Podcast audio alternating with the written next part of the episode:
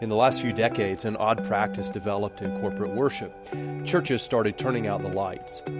This tactic began in the early 20th century when progressive pastors started experimenting with the potential upsides of affecting people's emotions with lighting. That means congregations reduced worship to an emotional sensation and utilized lighting as a means to manipulate said sensation. This is why preaching and prayers now require background music. These are those who have, quote, an appearance of godliness but deny its power. 2 Timothy 3 5.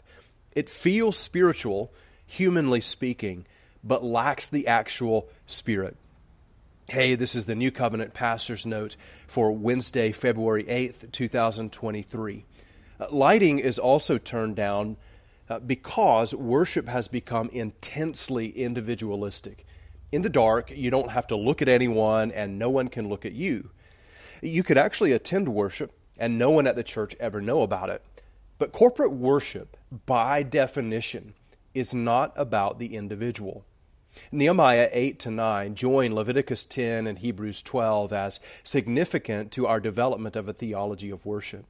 In verse 1, the people of Israel are described as gathering as one man into the square before the water gate. When the people gathered before the Lord for corporate worship, they did so as one man. That moment focused on the individual as part of the body. Together, God's people stood, listened, answered, said amen, lifted their hands, bowed their heads, and worshiped. Nehemiah 8 6. This was important because God's covenant promises to his people are corporate promises.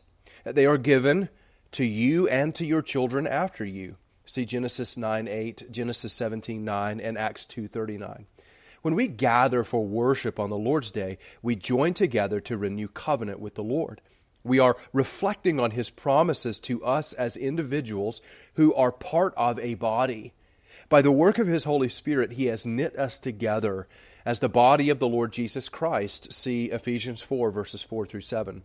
This is the syllable upon which we must place the accent.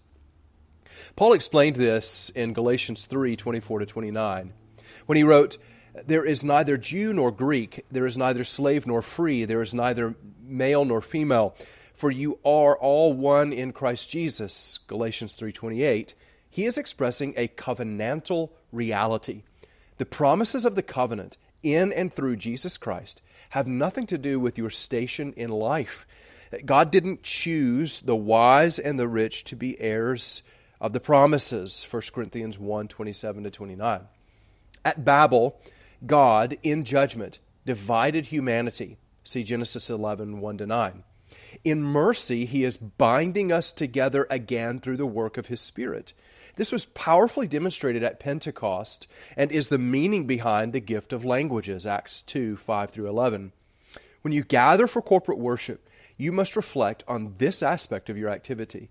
You are in one room with people from all walks of life who give glory to Christ as the only mediator between God and man. See 1 Timothy 2 to 5. Together we confess His glory, confess our sins, sing, pray, and lift high the work of Jesus Christ, who is the very foundation of our worship. Thanks for listening to the Pastor's Note. For more information about New Covenant Presbyterian Church in Summit, Mississippi, please visit New Covenant Pres, that's P R E S, dot O R G, or check us out on Facebook at New Covenant Pres. Thanks again for listening. I'll see you next week on The Pastor's Note.